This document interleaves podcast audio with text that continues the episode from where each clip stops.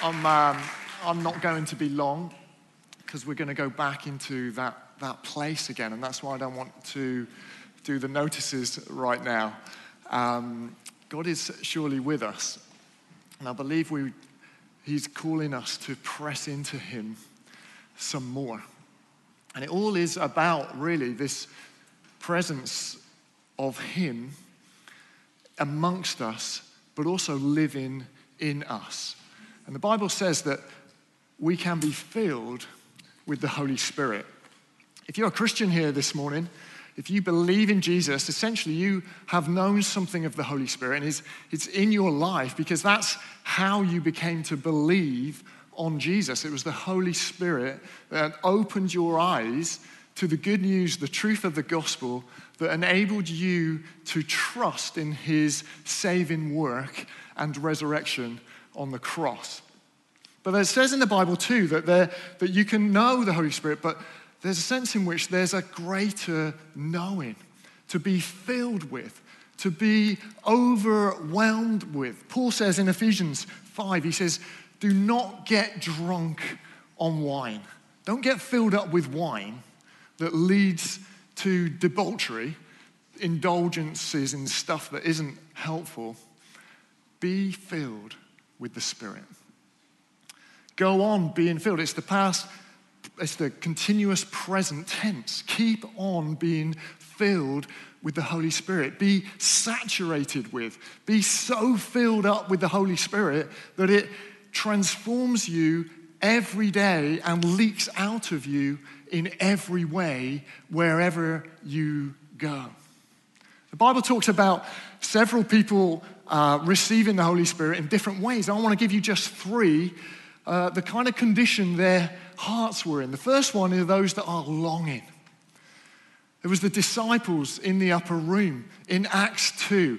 We can read that um, Jesus had promised them this power that was going to clothe them. It was going to come from on high and was going to clothe them to enable them to be witnesses of Him to the ends of the earth.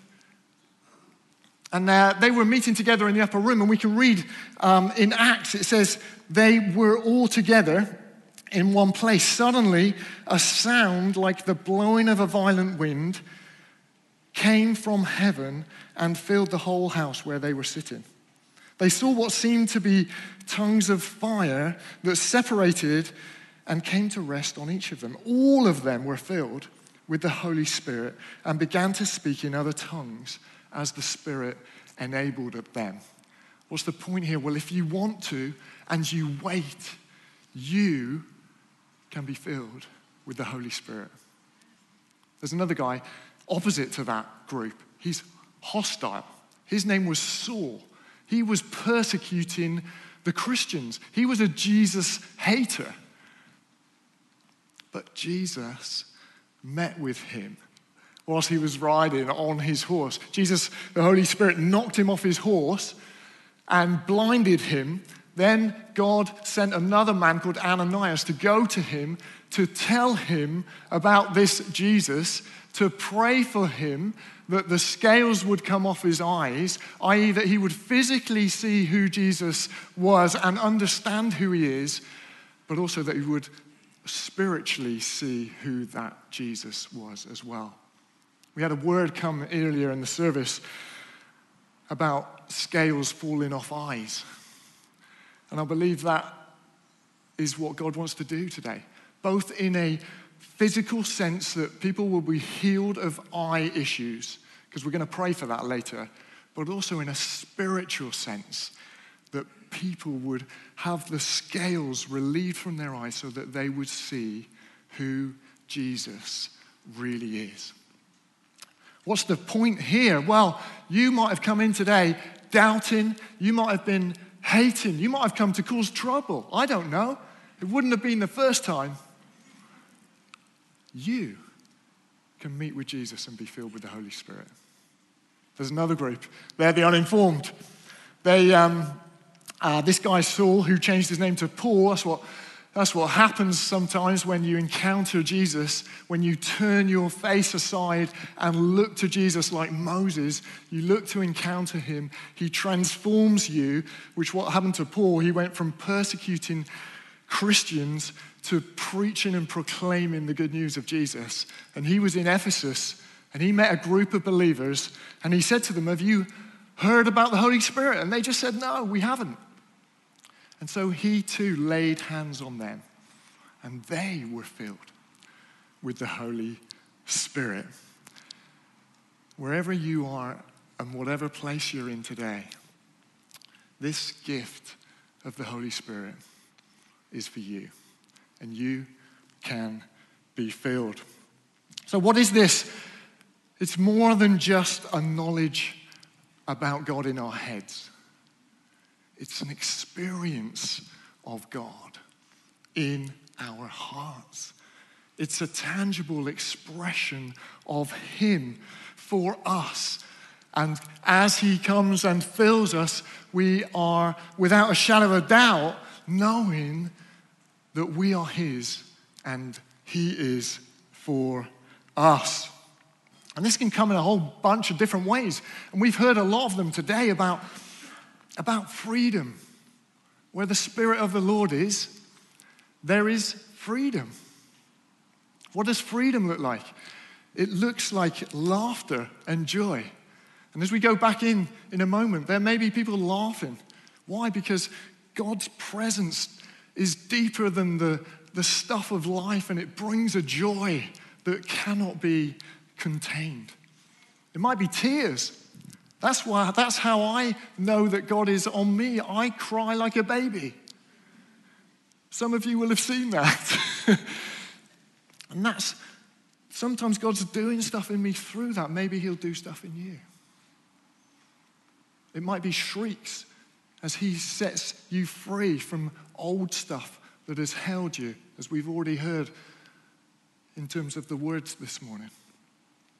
So that's freedom, but there's also fire, this sense of heat, sense of purifying and bringing a passion, maybe purifying some of the old stuff, those tongues of fire that rested on their heads, but also bringing a passion for Jesus and his name and his fame and his glory that you cannot contain. You become a witness of him everywhere you go. And then lastly, this fresh wind that we hear about. Maybe the sense of the life of God coming in you, changing your breathing pattern, fluttering eyelids, shaking hands. These are some of the things that can happen as people are filled with the Holy Spirit. But let me tell you what's important. It's not these outward expressions that might happen, it's the inward change that God is doing in you.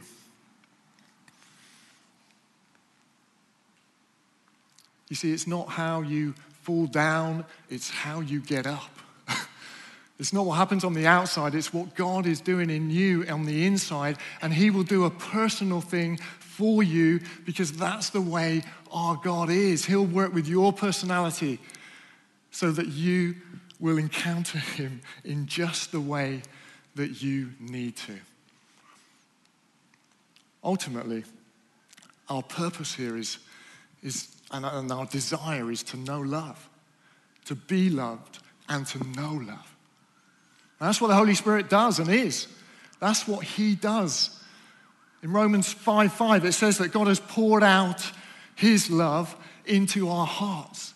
It's like God's going to open our heads and liquid love of the Holy Spirit is going to get poured in to our hearts. That's going to fill us from the top of our heads to the tip of our toes. Do you want that this morning? I do. I do.